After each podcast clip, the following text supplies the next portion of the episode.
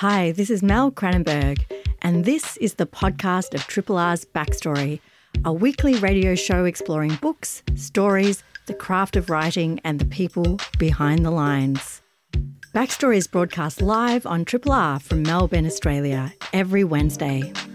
Hope you enjoy the podcast and feel free to get in touch via the Triple R website, Facebook, Twitter, or Instagram. Independent Melbourne Radio 3 Triple R. You're on Triple R listening to Backstory. My name's Rashelle McHugh, filling in for Mel. All right, I am thrilled now to welcome over the phone an award winning author and editor, founder of a feminist literary organisation, co host of the Margin Notes podcast, and widely published savant, Zoya Patel. She's going to talk about the 2021 Stella Prize shortlist. Welcome, Stella. Thank you so much for having me. You're very welcome. Thanks for uh, being on the line. So, Stella um, had its inception at a readings bookstore. I love that. I'm curious to know how all of that unfolded.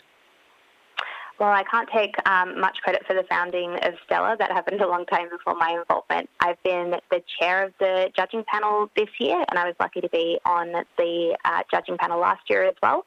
But yes, the wonderful women who uh, came together to found this incredible prize did that years before my involvement. So I can't take you right back to that seminal moment of um, of its beginning, unfortunately. It's all right. I think it's um, it's a fabulous notion anyway. And look, it's it's been a number of months uh, now in Australian politics, in the media, and across our streets where gender inequalities are under the microscope. How important is literature in calling out and informing such critical gender discourse?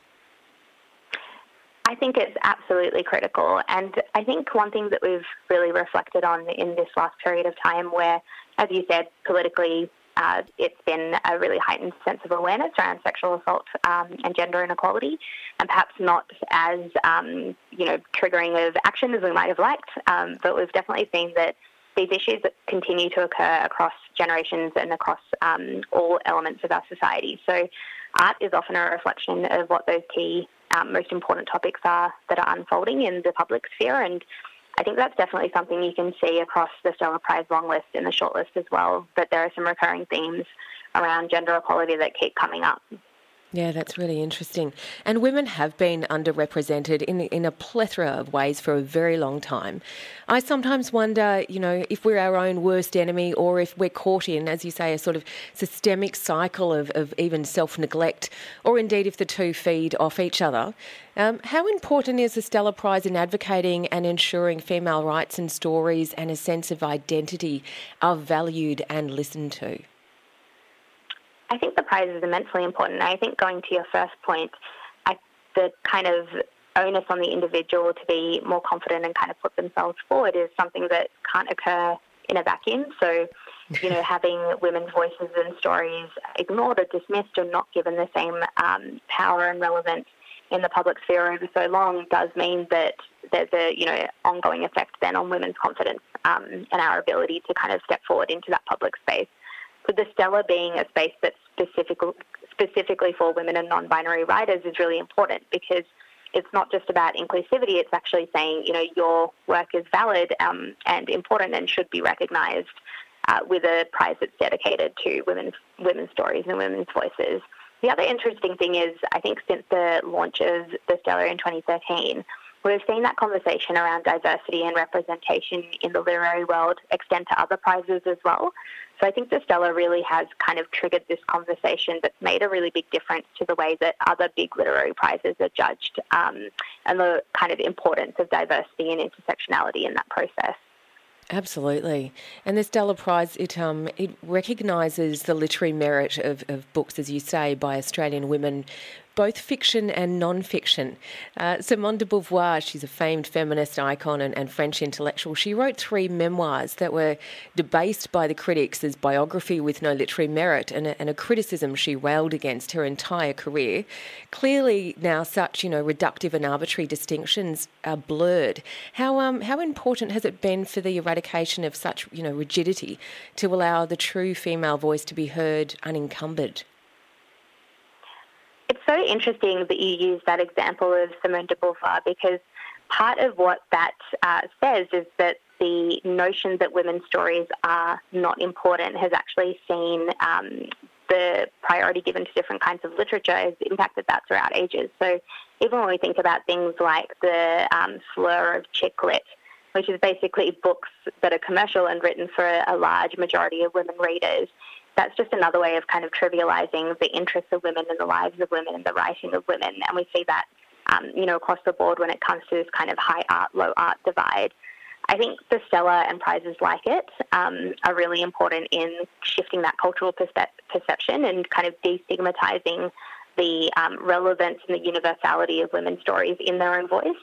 And I also think that memoir has really um, come onto the public space in a more um, reckoning way in the past decade or so. And I say this as a memoir writer myself. Mm. There's still an impulse, I think, in the kind of old literary elite to dismiss memoir particularly women's memoir, as being um, too introspective or not kind of relevant or urgent enough. But at the same time, we're seeing books um, that are written through that memoir lens that touch on bigger issues, really making a big impact um, politically as well. And I think um, one example of that in this year's shortlist is Witness by Louise Milligan, which obviously looks at a really big topic around the way that our justice system treats witnesses in criminal cases.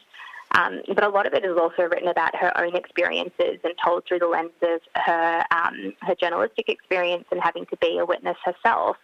And that I found really, really compelling because that personal story is so important to make that broader political point. Yeah, and it's um, you know that empathy and and that intelligence is an organic experience of women. So I love that too. Um, the the 2021 Stella Prize, you saw over 160 entries this year. For me, that's massive.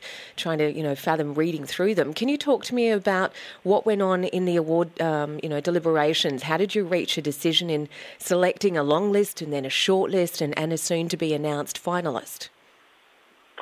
Yeah, it's, it is a huge amount of books. You're not wrong. I think that's a, um, an overwhelming number to anyone, no matter how much you read. And I am a voracious reader, um, but it is definitely a really monumental task. Um, it's fantastic being able to share the judging panel with other really fantastic readers. So this year, um, alongside myself, we had um, Tamara Zimmet, Ian C., Elizabeth Har- McCarthy, and Jane Harris. So that was really, really helpful, um, having all those different voices and perspectives uh, drawing into it. And basically, you know, it's a tough, uh, it's a really tough call, but we kept coming back to the Stellar criteria as a work that's original, excellent, and engaging. And once you actually, you know, start drilling into that in a really um, detailed way, you're able to look at these works somewhat objectively, which is hard because the experience of reading literature is so subjective.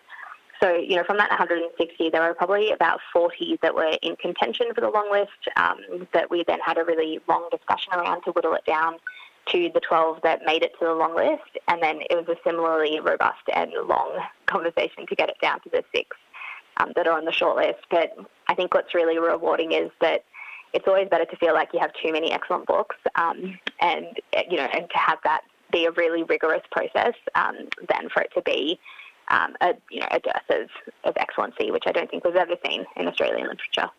No, it's fantastic, isn't it? It's absolutely brilliant.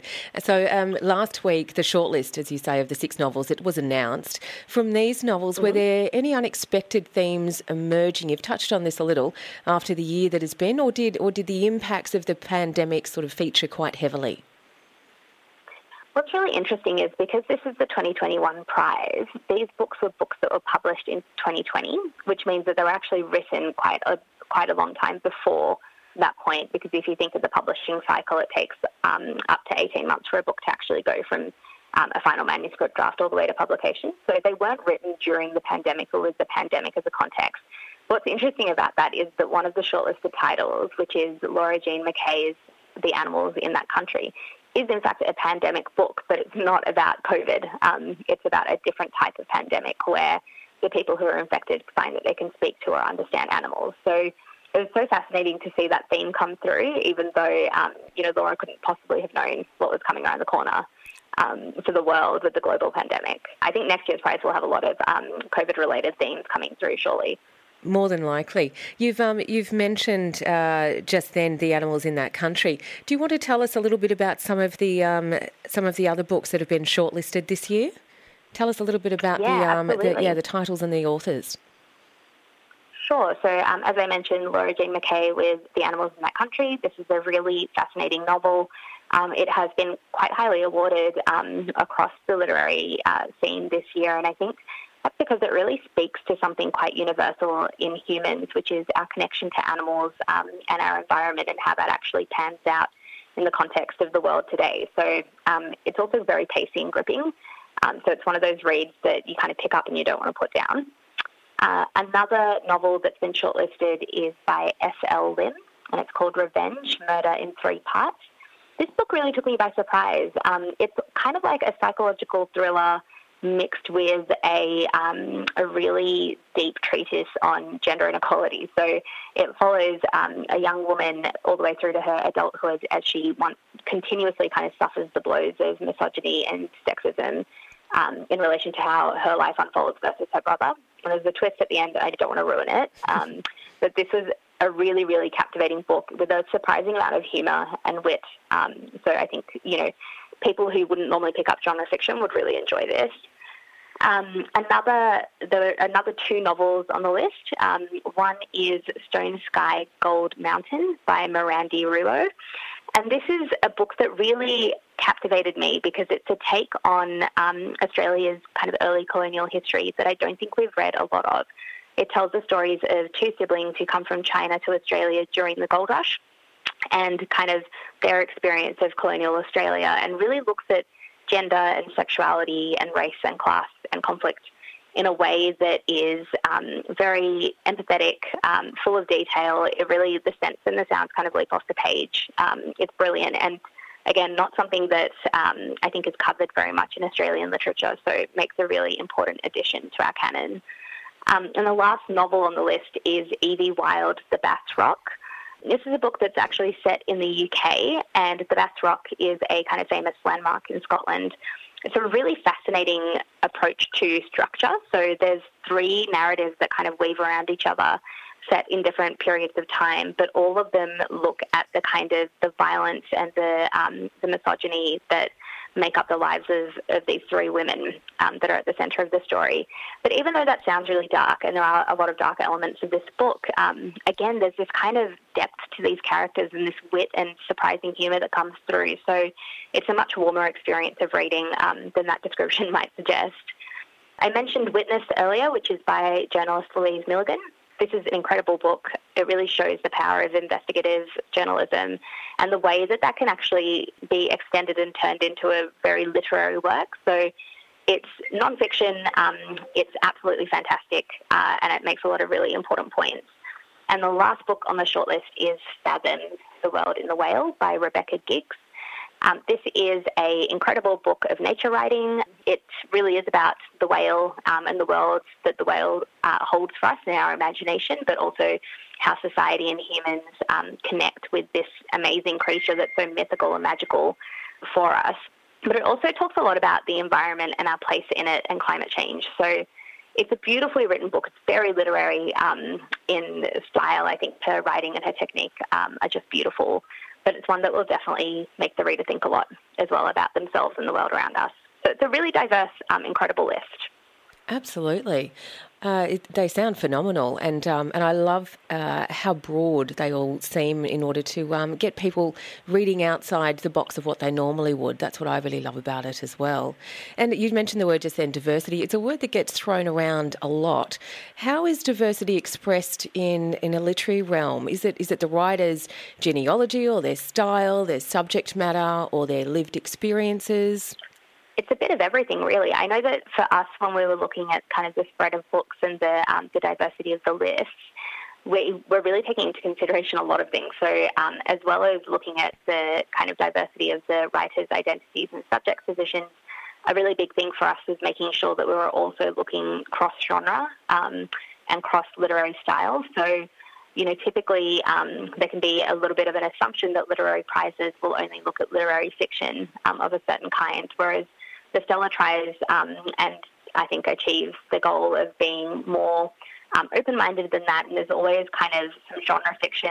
Um, there was a young adult novel, Metal Fish, Falling Snow, um, by Cath Moore in the long list. Um, Revenge is a good example of a book that um, maybe isn't considered like typically literary in the same way, but is absolutely a feat of literature. So we try and kind of turn off some of those assumptions that people have about what is prize-worthy. Um, and really take it back to that three, um, those three criteria of original, excellent, and engaging. And as a result of that, I think the diversity um, and the representation on the long list is about a lot more than um, just identity and subject position, although that is a big part of it as well. So, you know, we want to show that there's uh, depth and variety to Australian literature, um, and I think we do definitely accomplish that. Oh, it absolutely sounds like it. Do you think um, contemporary Australian novels, you know, covering uh, covering the zeitgeists of today, or, or are they more so a writer's playground for whatever you know propels them or excites them to write? I don't think that writers can ever write in a vacuum. So, you know, inevitably the zeitgeist of the day does feed into it. And you can definitely see trends emerging. I think an interesting example would be um, on the long list we have A Lonely Girl is a Dangerous Thing by Jessie Tu. And I feel as if that book um, is really following in the tradition that's um, quite popular at the moment, or um, tradition is probably a, um, a, generous word considering it's quite recent. Um, but this trend of kind of young women being typified in a more like dysfunctional, edgy, um, dark way um, than might have occurred in literature, say 20 or 30 years ago. And you can see that in like Sally Rooney's Normal People. You can see it um, in other books that have come out over the past two or three years. Naoise Dolan's um, Exciting Times is another good example of this. And I have noticed that being a trend. Um, and I wonder how much that has to do with things like the Me Too movement uh, taking off and this kind of fourth wave of feminism um, that very much my generation has been part of. So there are things like that that I think you can kind of pick out, especially when you read a huge number of books for something like this. You start seeing some trends in kind of style and technique as well as subject matter come through. Um, but at the same time, you know, some of these books are so unique um, and so experimental. Like the Bass Rock is a good example of this, where just the style and um, the techniques that she uses for the structure are really, really different from a lot of what I've read before. So there's always an element of um, like new, inventive, exciting thinking, but I do think that context um, kind of creeps in regardless. Yeah, I would think so. You must get very excited when you read. this is the um, the second year the prize has been open to trans women and, and non-binary writers as well as cis women. How important is it, do you think, that writers are recognised for their own voice and their own authenticity?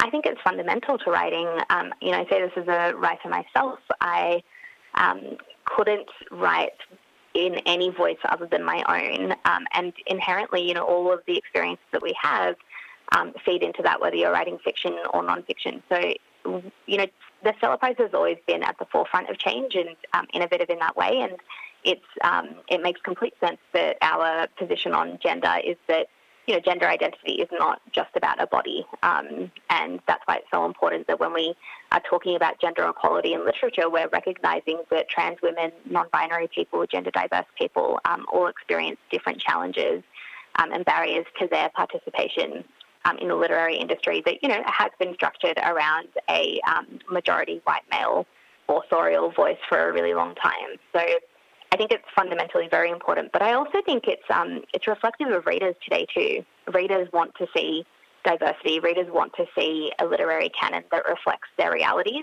um, and that's something that should inherently be part of um, any literary prize or literary organisation's mission. Absolutely. The Stella is um, such an extraordinary and, and uniquely Australian uh, prize. Are there others out there around the world as well that sort of stand in the, in the same stead? There are definitely other prizes that look specifically at women's writing. Um, there's a uh, Women's Prize for Literature in the UK, which I believe used to be the Orange Prize, for example. Mm-hmm. But I think, you know, Australia sometimes we really situate ourselves in this kind of European context, even though we're firmly located in the Asia Pacific. And so for a long time, it's really been about these, you know, big international prizes like the Booker. And what I've noticed over the kind of last decade is that there's been a renewed focus and um, an interest in the impact that local prizes can make. And the Stella is um, a really big part of that. And I've noticed that, um, you know, other big Australian prizes like the Miles Franklin um, are also trying to um, innovate and be more modern and more diverse. So I think it's not just about having individual prizes that specifically focus on an area of, um, of you know, marginalisation or um, on a minority group of writers. It's really important that these big mainstream prizes also recognise the impact that they can make with a heightened kind of awareness of where the inequalities might lie or who isn't in the room. Absolutely. And, uh, and along with that, of course, comes you know wonderful uh, donors and philanthropists and, and funding and reward for uh, writers and artists for their work, which isn't just coming through a publishing house, but but from those people who are um, you know recognising their literary credit through through you know award systems as well as well as people reading their books. Yeah, completely. Absolutely. Now, listen, you have been described as a feminist wonderkind. That's really nice. I love that. As a uh, as a teenager, you set up the website Feminartsy, an online feminist arts and literature journal. Um, my husband's a playwright, and he went, "Oh my god, I know it." So, uh, and I just kind of went, you know, it's you've got such a, a wonderful scope to yourself. You've been the editor in chief of, of Lip magazine before. You've studied gender studies at ANU, but but you are you know, clearly not defined by any of these. What does it mean for you to be a writer? And does that correlate with what it means for you to be a feminist and a voice for gender transparency and equality? I think um, that's. Thank you very much. That's very flattering. Um, but I will say that I, I founded Feminartsy when I was in my twenties. But I was the um, I had started writing for Lip when I was a teenager. I think that comes up sometimes. Somebody must have gotten it wrong in an article one time. Um, but I wish I was that cool when I was a teenager. Um, I definitely think that those facets of my identity are actually kind of deeply rooted in my values. So I can't really extricate my feminism um, or my belief in kind of racial equality or my um, passion for, you know, human rights, social justice, or animal welfare from my writing. It just kind of seeps in. And feminism in particular for me, it's such a grounding philosophy and being about equality, it does you know, factor into every element of my work um, and definitely my writing. I think balancing that isn't something I've ever really thought about because it feels very natural to me to have that lens kind of present. I definitely find with writing, particularly once you're published in a commercial sense. So, you know, my book, No Country Woman, came out a couple of years ago through Hachette, and it's a memoir of race and feminism and religion. Because of that, I sometimes do feel like there's an expectation that I'm always going to write about big issues, big topics, and I often joke with my agent that you know I'm going to have to come up with a really clever pseudonym for when I want to write um, a fantasy novel or, or crime fiction or something really random. It. So. That's fantastic. So, um, what is the uh, what's the announcing date for the finalist of the uh, 2021 Stella Prize? It will be announced on the 22nd of April, so not long now. Um, we don't want to keep people um, on the shortlist waiting around for too long to find out um, who the winner is. So that's very exciting. Absolutely, that's wonderful. Listen, Zoya, it's been really fabulous chatting to you. Thank you so much for um, for coming on to Backstory today. Um, you've been a wealth of information, and uh, it's been an absolute pleasure to chat to you. So, uh, everybody, keep your eyes out for those that are on uh, the long list, the short list, and soon to be announced finalist of the 2021 Stella Prize. Go out there and buy one, or two, or three, and have a read and challenge yourself to read something outside of what you you normally would. Zoya Patel, thank you so much for your time. Thank you so much for having me. Cheers. Bye. Independently yours, Triple R. 102.7. Hi, this is Mel Cranenburgh. Thanks for listening to the podcast of Triple R's Backstory, a weekly radio show exploring books, stories, the craft of writing, and the people behind the lines. Backstory is broadcast live on Triple R from Melbourne, Australia every Wednesday. Hope you enjoyed the podcast and feel free to get in touch with us via the Triple R website, Facebook, Instagram, or Twitter.